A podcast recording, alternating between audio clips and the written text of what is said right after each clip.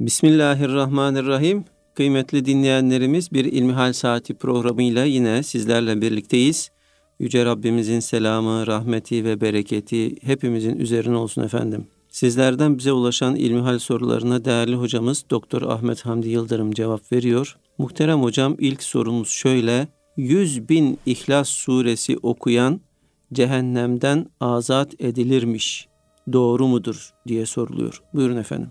Elhamdülillahi Rabbil alemin ve salatu ve selamu ala Resulina Muhammedin ve ala alihi ve sahbihi ecmain. Cenab-ı Allah cehenneminden hepimizi muhafaza eylesin. Amin. Tüm ümmeti Muhammed'i cennetiyle, cemaliyle müşerref eylesin. Cehennemden Allah'a sığınmamız gerekiyor.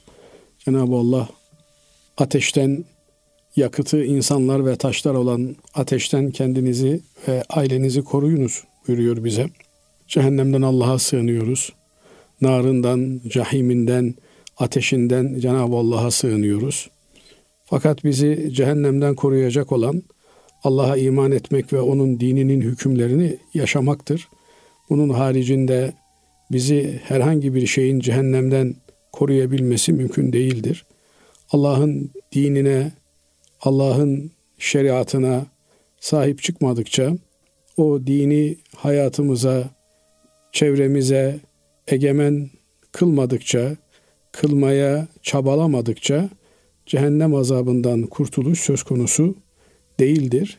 Her ne yaparsak yapalım, sahip olduğumuz Allah'ın bize vermiş olduğu nimetlerin hakkını yerine getiremeyeceğimiz için biz her yönüyle eksikli ve kusurlu varlıklarız. Bundan dolayı Cenab-ı Allah'ın rahmetine sığınıyoruz. Şimdi kardeşimizin sorusuna gelince İhlas suresini bir kere bir insan manasını idrak ederek, hazmederek, yaşayarak okusa cehennemden kurtulur. Okumaktan maksat lafzını okumak demek değil. Onu okuyup, anlayıp, idrak edip kabullenmek demek. Onu hazmetmek demek. Bir defa kul huvallahu ahad diyen bir kimse Allah'ın tek olduğunu, ondan başka ilah olmadığını, ondan başka egemen bir güç olmadığını, Allah'ın samet olduğunu, hiçbir şeye muhtaç olmadığını, biz ne kadar iyi kullar olursak olalım, Allah bizim iyiliğimize muhtaç değil. Bizim ibadetlerimiz, iyiliklerimiz, yaptığımız güzellikler Allah'ın hazinesine bir zenginlik ilave etmiyor. Veya tersinden düşünecek olursak, çok kötü insanlar olmamız, kötülük içerisinde olmamız, zulmetmemiz, haksızlık yapmamız Allah'ın hazinesine bir eksiklik meydana getirmiyor. Cenab-ı Allah bizden ve her şeyden müstahnidir. Hiçbir şeye muhtaç değildir. Varlığı kendindendir.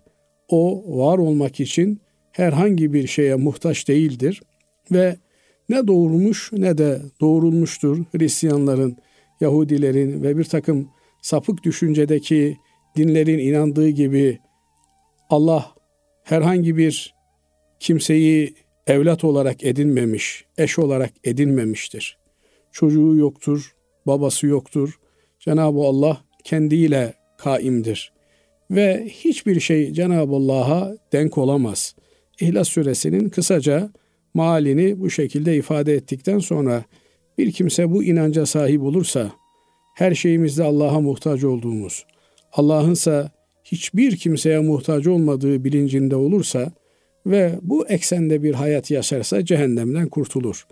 Ama ne dediğini bilmeden ağzında bir şeyler geveler vaziyette yüz bin defa değil yüz milyon defa da İhlas suresini okusa bu kimsenin cehennemden kurtulması mümkün değildir. Cehennem insanların akidelerinin, inançlarının, Allah'la ilgili tasavvurlarının yanlışlığının neticesi olarak karşımıza çıkar. Allah'a karşı olan sorumluluğumuzun, bilincimizin eksikliğinden dolayı cehennemle muhatap oluruz. Cenab-ı Allah huzuruna razı olduğu işler yaparak gidebilmeyi hepimize nasip eylesin. Bundan dolayı eğer Kur'an-ı Kerim'de veya Efendimiz Aleyhisselatü Vesselam'ın sünnetinde şunu okursanız cehennemden kurtulursunuz veya şunu yaparsanız cehennemden kurtulursunuz şeklinde bir ifade, bir açıklama, bir beyan geçiyorsa biz bunu esas olarak alırız. Onun haricinde bu tür rivayetler veya bu tür aktarımlar bazen büyük zevattan da gelebilir. Bunlar eğitim maksadıyla söylenmiş sözler olarak değerlendirilmelidir. Bir kimsenin lisanı İhlas suresine alışırsa ki yüz bin defa İhlas suresini okuyan bir insan artık İhlas suresini virt haline getirmiştir. Uyurken bile çenesi İhlas suresini okuyor demektir. Eğer surenin lafzıyla beraber manasını da gönlüne aktarabilmiş, zihnine perçinleyebilmişse artık bu kimsenin sarsılmaz bir imanı var demektir. Çünkü imanın temel rükünleri, temel unsurları, esasları bu surede mevcut bulunmaktadır. Dolayısıyla böyle bir imana sahip olan, böyle perçinlenmiş bir yürekle korunan imana sahip olan bir kimseyi Cenab-ı Allah cehenneminden muhafaza eder diye bizler de ümit ediyoruz. Bu yönüyle bu sureyi okumak, bu sure üzerinde tefekkür etmek önemli. Nitekim bu sure ile ilgili Kur'an'ın üçte biri olduğuna yönelik, üçte birine denk geldiğine yönelik rivayetler var. Bu şekilde düşünüldüğünde üç defa İhlas suresini okuyan bir kimse Kur'an-ı Kerim'in tamamını hatmetmiş gibi olur.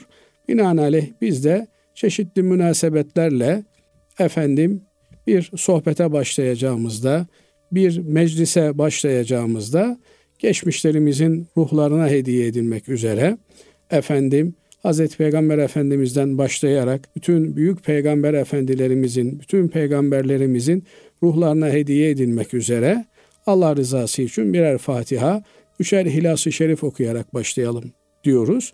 Bunlar meclislerin bereketli olması için, eskilerimizin, geçmişlerimizin hatıralarını yad etmek için, onlara adeta bir vefa duygusunu yerine getirmek için yaptığımız şeylerdir. Bu yönüyle İhlas Suresi bir Müslümanın ağzından, gündeminden düşmemesi gereken bir suredir. Ama Efendimiz Aleyhisselatü Vesselam'a nispetle bir şey söylemek veya cehennemden koruyan, cennete koyan bir şeyler söyleyebilmek için bunların bizzat Kur'an'dan veya Efendimizin hadislerinden bir alıntı olması lazım gelir.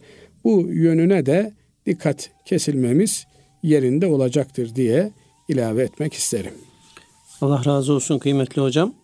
Efendim şimdi şöyle bir soru bize ulaşmış. Evde kedi besliyoruz. Mamasında domuz türevi olmamasına dikkat ediyoruz. Ancak içinde tavuk veya dana eti oluyor. Bu etlerin helal kesim olup olmadığını bilmiyoruz. Bu mama helal kesim değilse ne yapmalıyız? Bu mama necis midir diye soruluyor değerli hocam. Şimdi evde kedi beslenir mi meselesi üzerinde durulması gereken bir mesele. Ümmeti Muhammed'in açlarının olduğu, çıplaklarının olduğu, yoksullarının olduğu, çaresiz kimselerinin olduğu bir ortamda insanoğlunun çaresizlerine yardım etmek yerine efendim açları doyurmak, çıplakları giydirmek yerine insanoğlunun kendisine bir meşgale olarak efendim bir takım hayvanları evinde beslemesi, o hayvanlara efendim para harcaması ne kadar doğru olur meselesi bir Müslümanın öncelikle gündemini teşkil etmelidir. Evet Efendimiz Aleyhisselatü Vesselam kedileri sevmiştir. Fakat kedileri evlere hapsetmemiştir. Bugün kedi beslemek, onları dört duvar arasına hapsetmek ve onların fıtratlarını bozmak anlamına gelmektedir. Bu hayvanlar kafes hayvanları değildir. Kümes hayvanları değildir. Kediler tabiatta yaşayan, sokaklarda yaşayan hayvanlardır. Köy evlerimizde elbette düz ayak evler olduğu için evlere girerler, çıkarlar. Binaenaleyh onların evlere girip çıkması ile ilgili Efendimiz Aleyhisselatü Vesselam onlara bir nevi evcil hayvan statüsü mahiyetinde bir ayrıcalık tanımıştır. Buna göre bu hayvanların efendim kullanılan suları içip tüketmeleri durumunda sıradan pis hayvanın bu suları kullanıp tüketmesi gibi değildir buyurmuştur. Ama buradan hareketle Efendimiz kedi severdi. Sokakta bir kedinin ensesini okşamış veya sevmiş diye bu hayvanı eve alalım. Bir müddet sonra efendim bunun kısırlaştırılması lazım.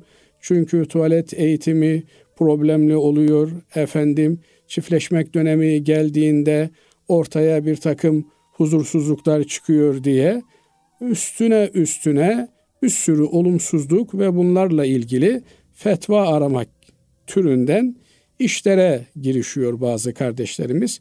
Bunların hiçbiri doğru değil. Hayvanların kendi tabii ortamlarında bulunmaları lazım.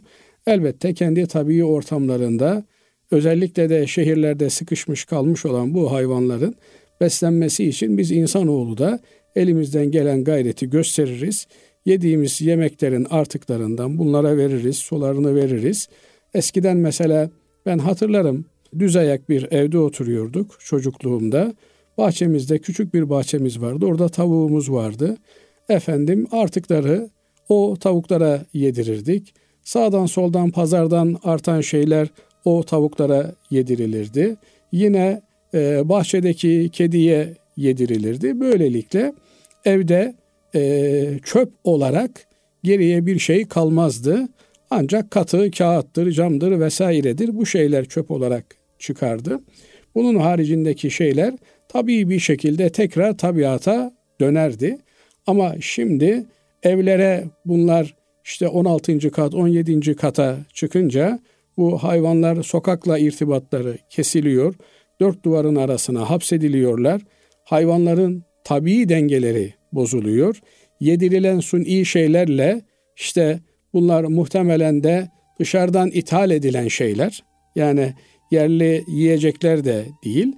Dışarıdan ithal edilen şeylerin içerisinde ne olduğu da belli değil. Kiminin içerisinde işte bu kardeşimizin söylediği gibi o, o malum hayvanın kalıntıları bulunabiliyor vesaire filan. Dolayısıyla bir Müslümanın e, tabiatla olan ilişkisi Cenab-ı Allah'ın tabiata koyduğu denge üzerinden olmalı. Bu dengeyi bozmaya yönelik her şeyden uzak durmalıyız. Bundan dolayı da evlere, binalara bu hayvanları hapsetmemeliyiz. Kedi neyse bazen köpeğin ve başka hayvanların da böyle hapsedildiğini görüyoruz. Bunlar hem bize hem bu hayvanlara zarar verecek şeylerdir. Bir müddet sonra beyefendilerin keyfi geçince veya işte ekonomik olarak o hayvana bakamayacak duruma geldiklerinde sokağa salıyorlar. Hayvan bir defa bir ortam değişikliğinden dolayı bir strese giriyor, bunalıma giriyor ve hepten tabiatı dengesi bozulmuş oluyor. Onun için kesinlikle bir Müslümanın hiçbir yaratığı tabii dengesinden çıkartıp da kendi zevki vesairesi için onu bir yere hapsetmesi doğru bir davranış değildir. Buna dikkat etmek lazım gelir diye ifade etmek isterim. Evet hocam Allah razı olsun. Efendim şimdi diğer bir sorumuz şöyle. Selamünaleyküm diyor dinleyicimiz. Kimsenin giymediği bir ortamda sarık ve cübbe giyerek camide namaz kılan kişi şöhret elbisesi mi giymiş olur? Bu tür sözler tabi iddialı sözler. Şöhretin ne olup olmadığı kişinin iç alemiyle, iç dünyasıyla alakalı bir şeydir. Eğer bir kimse e, ecdadımızın giysisi olan şalvarı, cübbeyi, sarığı, ecdadın hatırasını ihya etmek için bizim kültürel elbiselerimiz bunlardı niyetiyle giyiyorsa bu benim kanaatime göre bir cihat yapıyor demektir. Cihadın en önemli aşamalarından bir tanesi kültürel olarak cihattır. Bugün işte e, vahşi batı emperyalizminin, Siyonist e, hegemonyanın Gazze'de ne kadar büyük zulümler icra ettiğini görüyoruz. Ve bu katliamlara, bu zulümlere karşı sözüm ona medeni olduğunu iddia eden devletlerin yönetimleri sessiz kalıyorlar. Niye sessiz kalıyorlar? Çünkü burada kendileri bir kültürel savaş verdiklerini düşünüyorlar.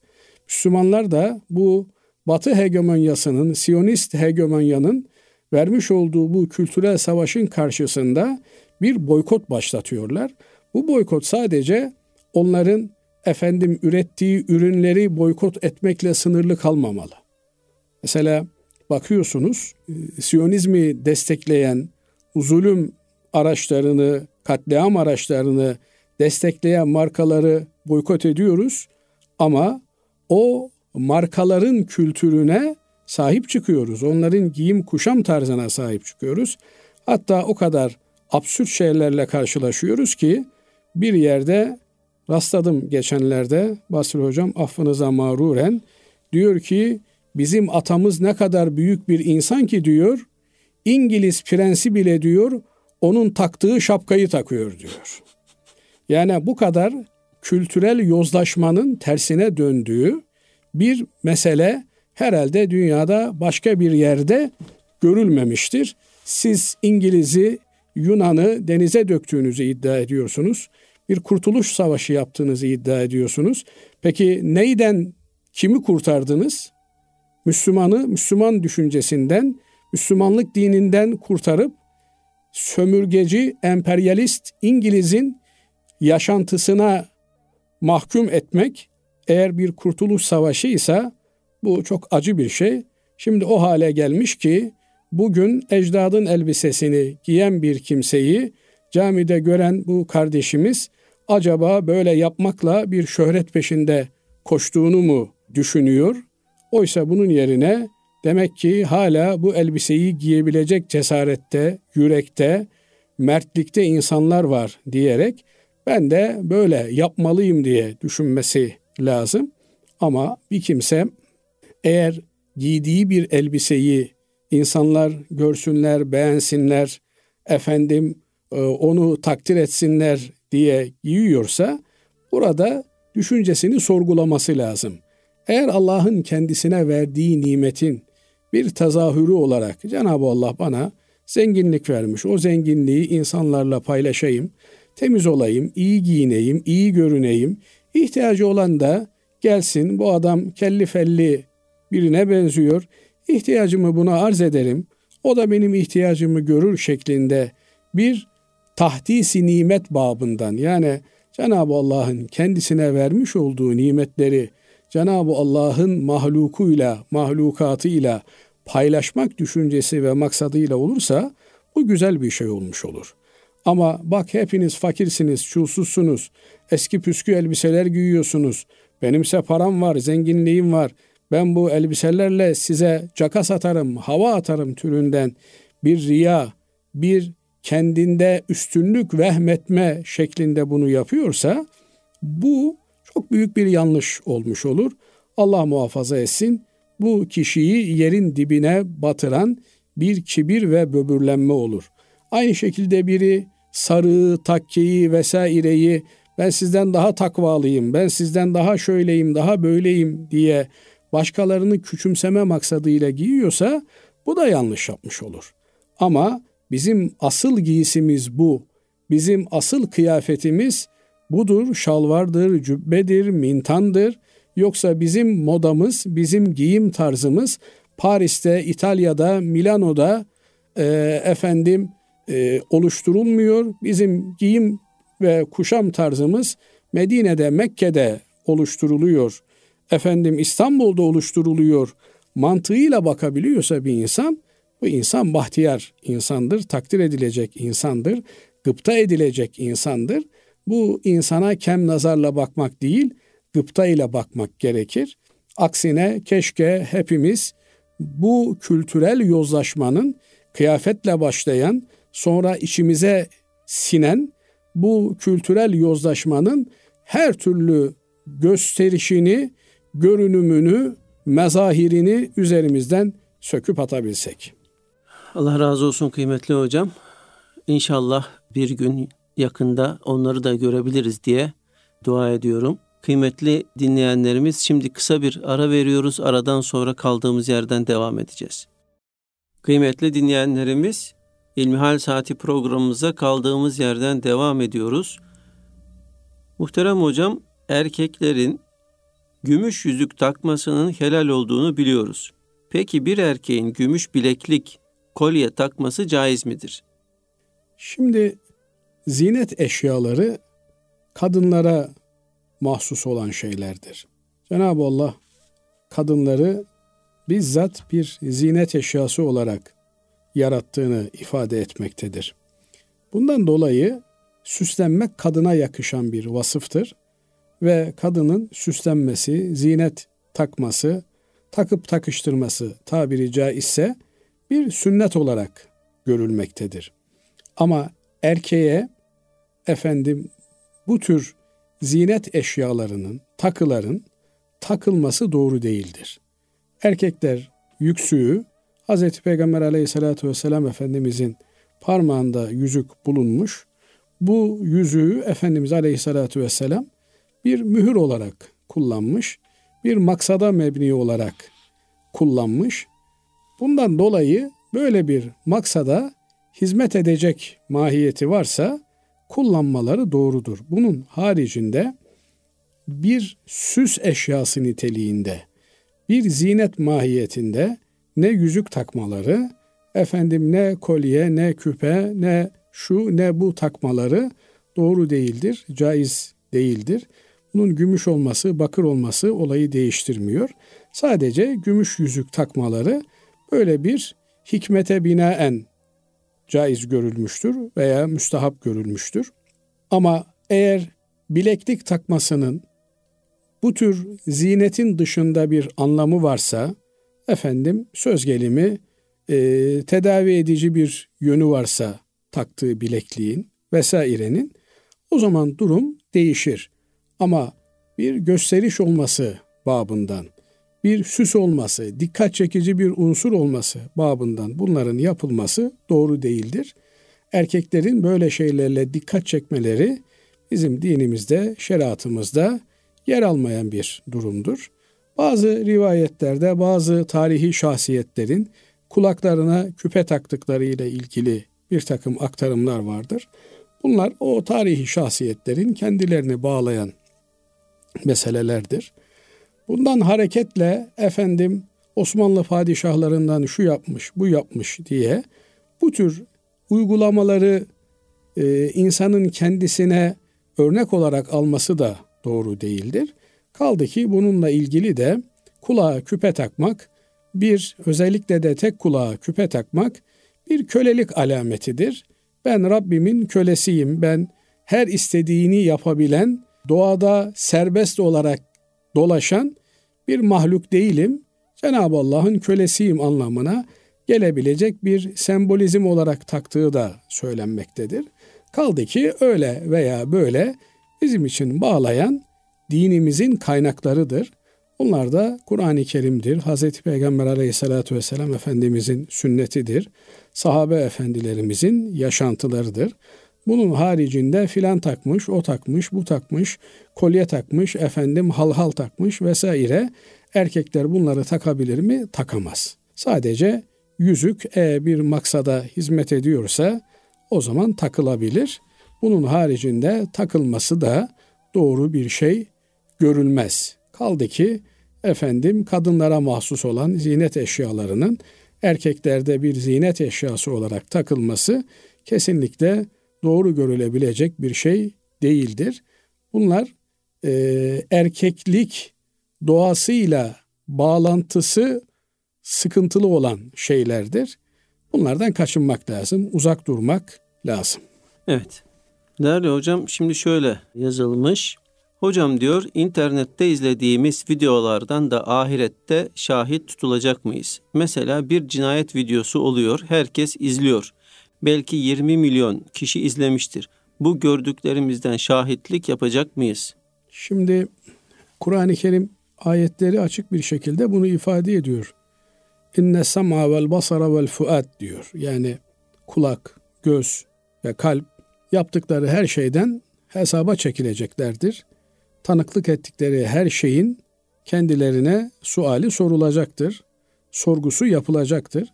Binaenaleyh kulağımızda ne dinliyor isek, gözümüzde ne görüyor isek, elimizde neye dokunuyor isek, şüphesiz bunların hepsinin hesabını vereceğiz.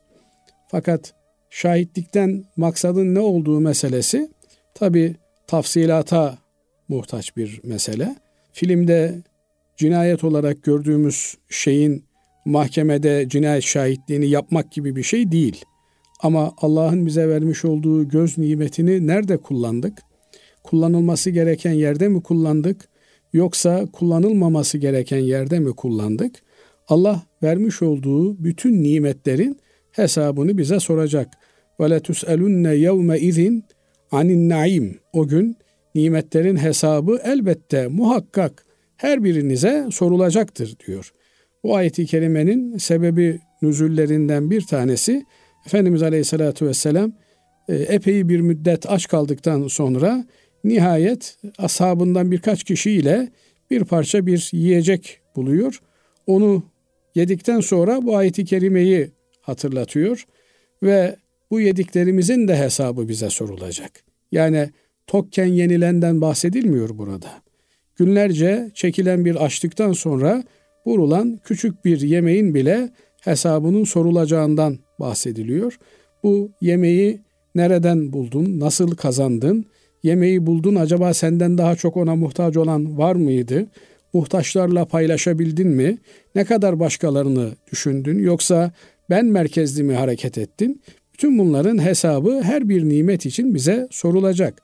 Bundan dolayı nimetin bizde bulunması eğer şükrünü eda edebiliyorsak ki nimetin şükrü de onun başkalarıyla paylaşılmasıyla söz konusu oluyor.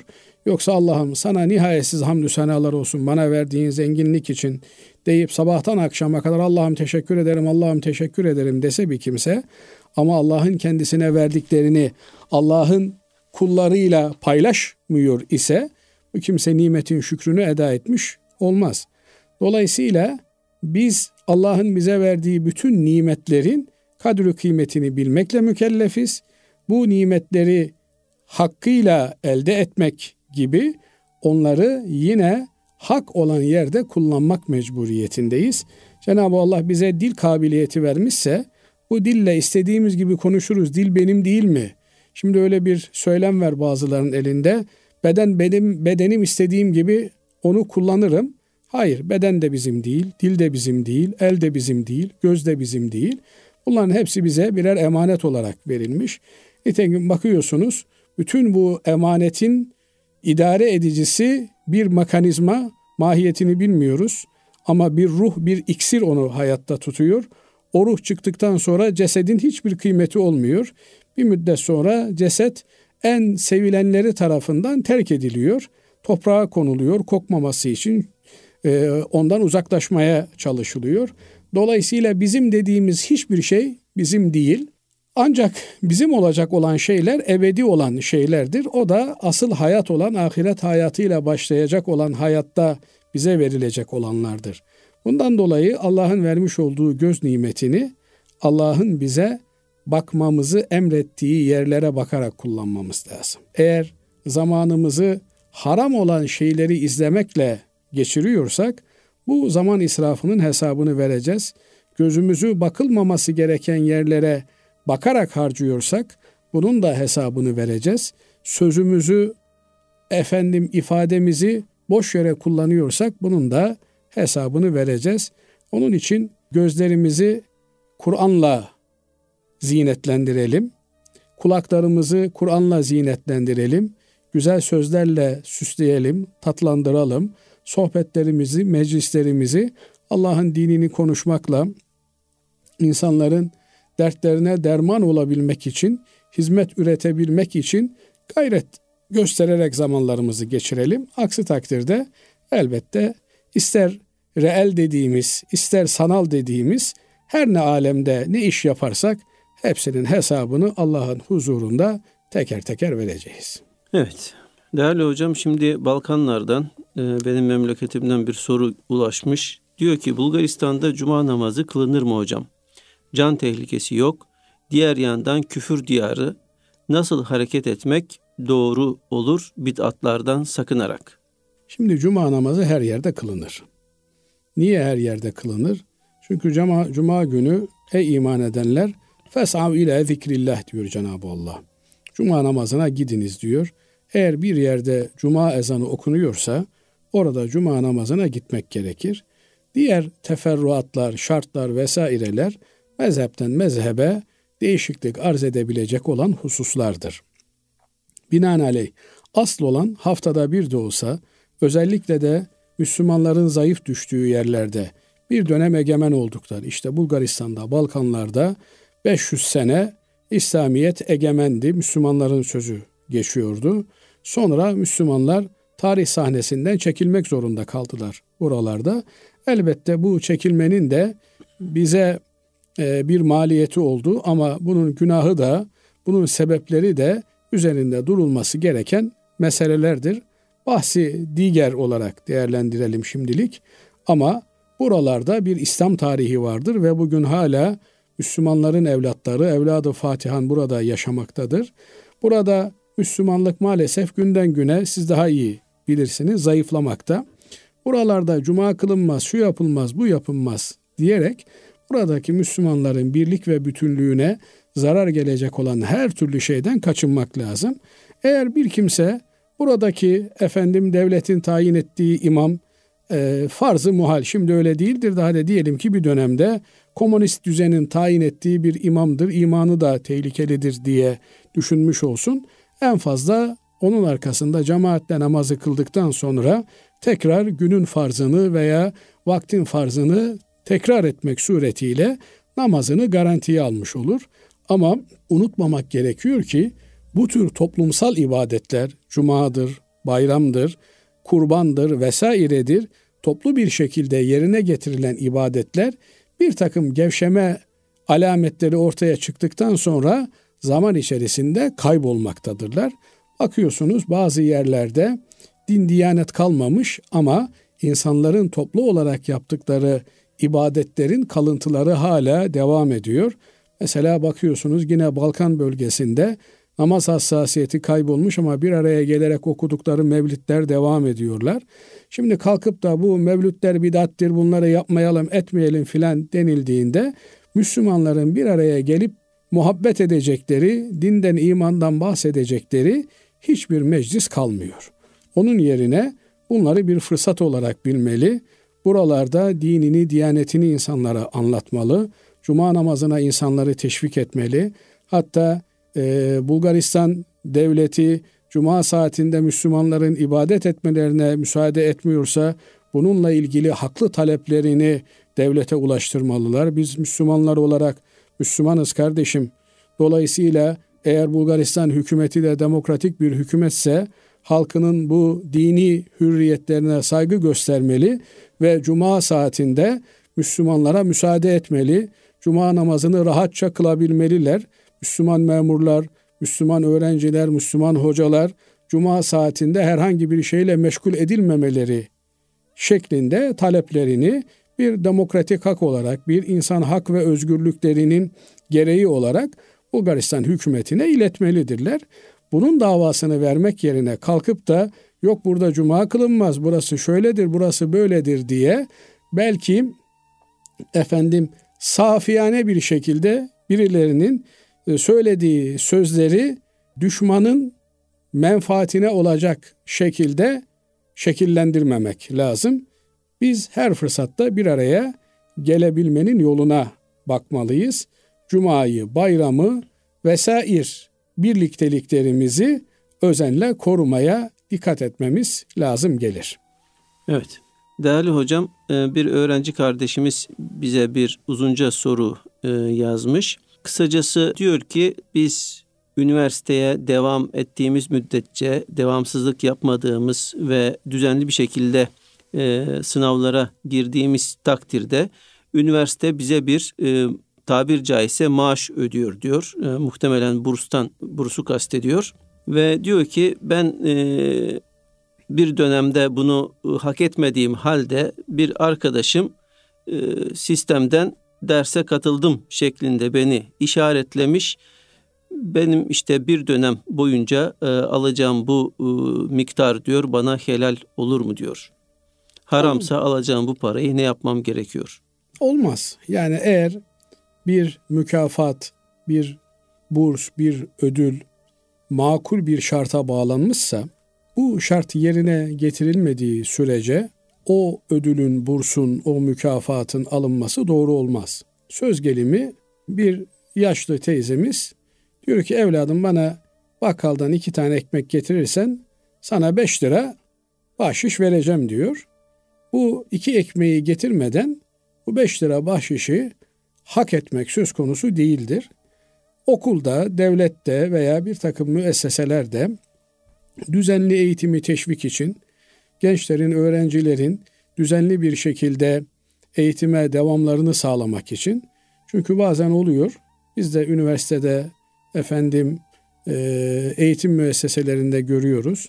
10 kişilik sınıftan bir kişi, iki kişi devamsızlık yapınca diğerlerinin de morali bozulmuş oluyor.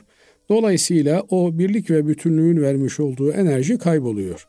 Bundan dolayı özellikle de başarılı olan öğrencilerin derse düzenli devam etmelerini teşvik etmek için bir takım böyle teşvik edici ödüller, unsurlar söz konusu.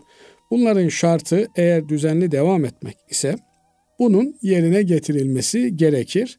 Ama siz derse katılmadığınız halde, şartı yerine getirilmediğiniz halde sizin yerinize başkası imza atmış, bir sahtecilik olmuş, bir yalan beyan olmuş.